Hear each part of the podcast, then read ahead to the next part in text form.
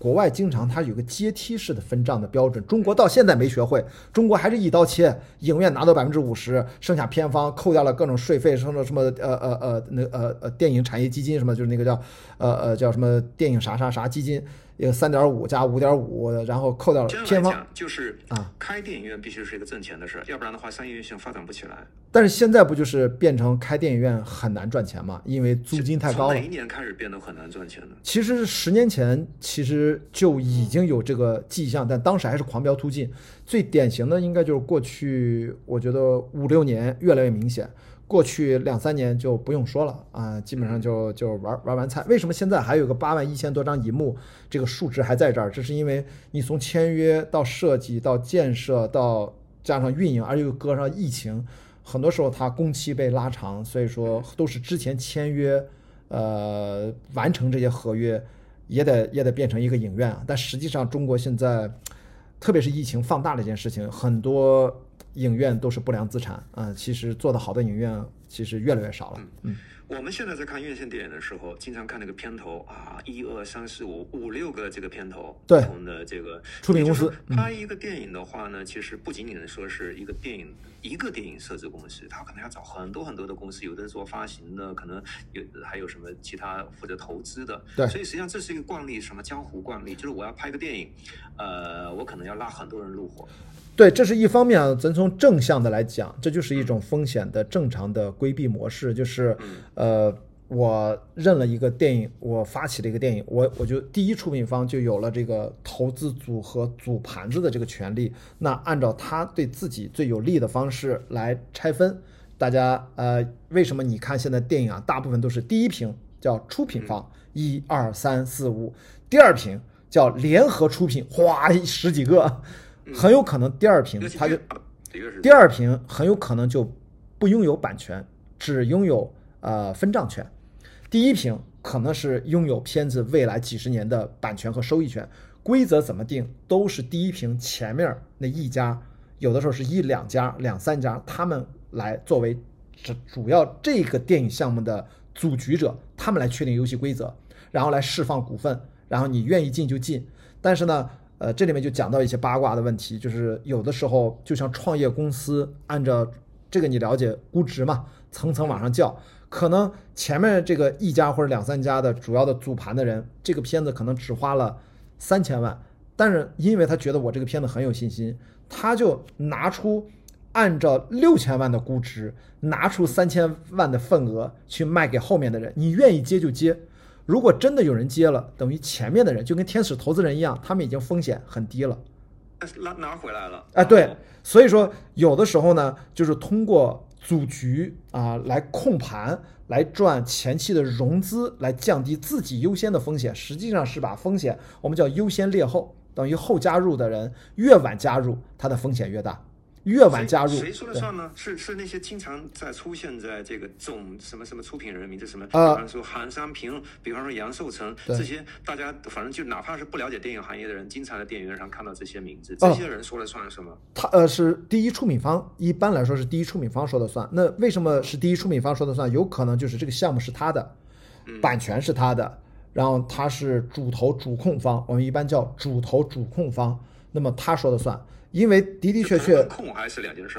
呃，主投不一定主控，最好是主投同时又主控。但有的时候你没主投，你也能主控，那你也很厉害啊，棒棒的啊。但是这个问题呢，就是其实很多人觉得好像有有一些不公平。但是问题，这个电影行业它不是一个民主的行业。他如果都民主按着那个，他没有这个投票权的差异化，那这个电影就完蛋了。这个其实你看跟融资很像，董事会的人员如果过多，现在很多创业公司投资机构要求。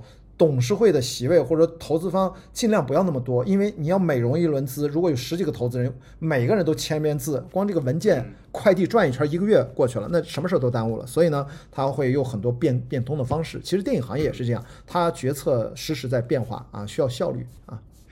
呃，您刚刚说到二零零多少年的时候市场化，然后中国市场开始慢慢变火之后，电影行业突然就炙手可热了。对，一零年之后吧。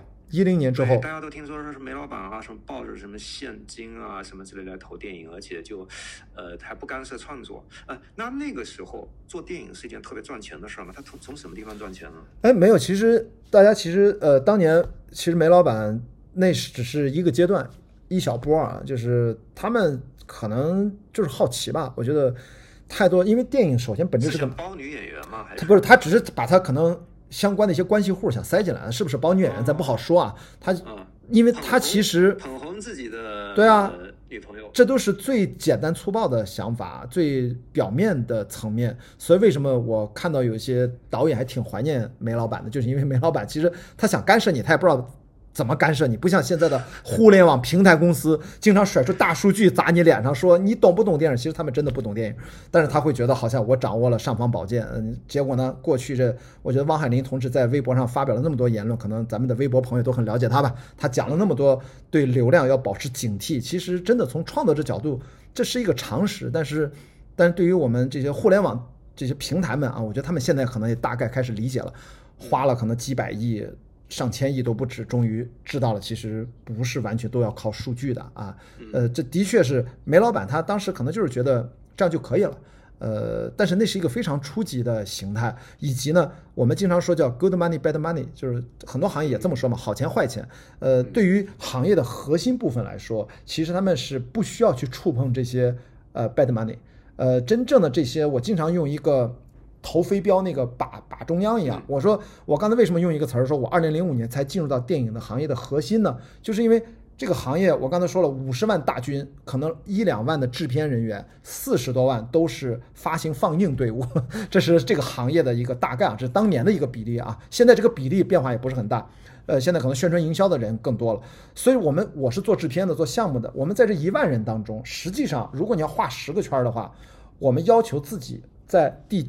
九环十环里面，不要。其实你们负责立项、选项目、做决策，你会发现这个行业里面真正负责懂或者做决策的人，可能我说句夸张一点，可能的的确确不超过一百个。在十年前啊，谁来拍板？比如说导演拍板？没有没有没有，其实毫无疑问是老板要做最后的拍板。但是中国，你你说的老板是谁？投资人就是真正的出资人，因为。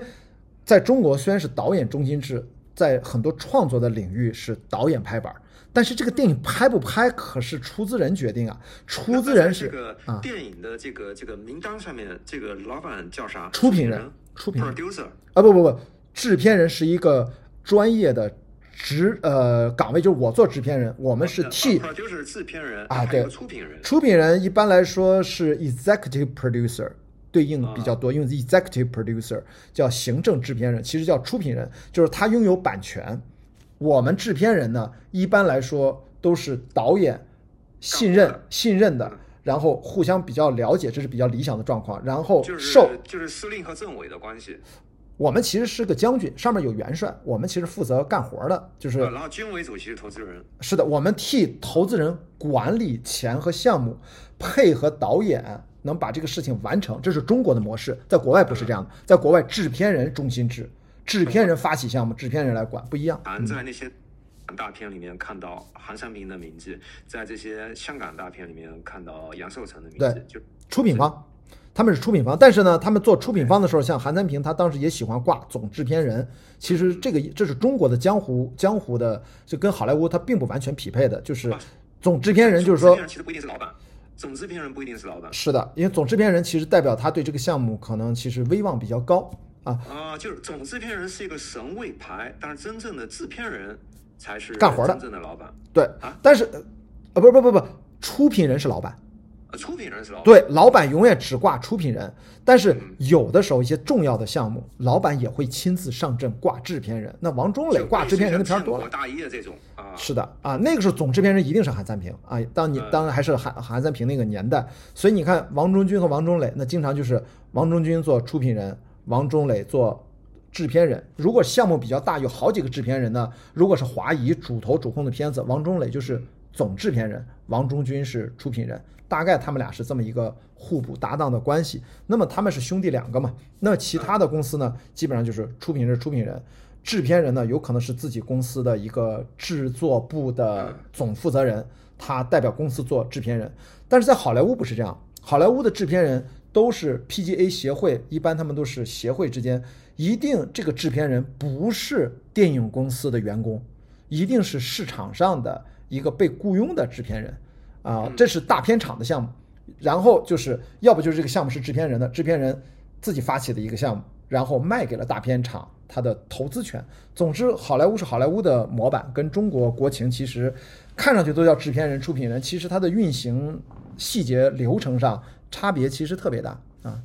有人说张艺谋后来不是拍了一部《长城》嘛？对。然后，当然这个片很有里程碑意义，因为说是一个跟这个好莱坞的工业体制对接。嗯啊，然后的话，实际上就这个片子其实，呃，虽然出来的东西不不咋地，但是这部片子的整个的这个立项啊，这个执行的这个过程是一个 milestone。是的，它可以这么讲，就是那是中国电影第一次一个 A 类 A 级大片啊，一个中国导演 A 级大片，A 级大片就是当时叫两亿美金以上都算 A 级大片吧，一亿美金都不算 A 级，但两亿美金以上，然后。等于中国第一次一个 A 级大片导演一个人，一个中国导演拎包入组，没带任何工作人员。后来发现这个事儿有问题，没带自己任何的团队。后来才把赵小丁叫过去了，就是他的御用的摄影指导，因为他是摄影出身啊。他说我再怎么着，对吧？他再带个摄影指导去。即使是张艺谋这样的国师级导演，其实真的突然空降啊，就是拎包到一个 A 类 A 级的这个片场上，就是说他其实。还是很陌生，呃，他毕竟没有好莱坞片场的工作经验，但是因为国师真的不是一般人啊，他的学习能力和适应能力相当不一样，呃，所以中间有很多摩擦，但是最后你看这个电影还是拍完了嘛，我觉得还是厉害。我我觉得博士跟我水平差不多，就是我们跟跟跟跟各行各业的这个嘉宾聊天的时候，都要假装非常内行，然后谈的这个谈笑风生，然后假装这个非常内行的样子啊，那那很很有意思，就比方说。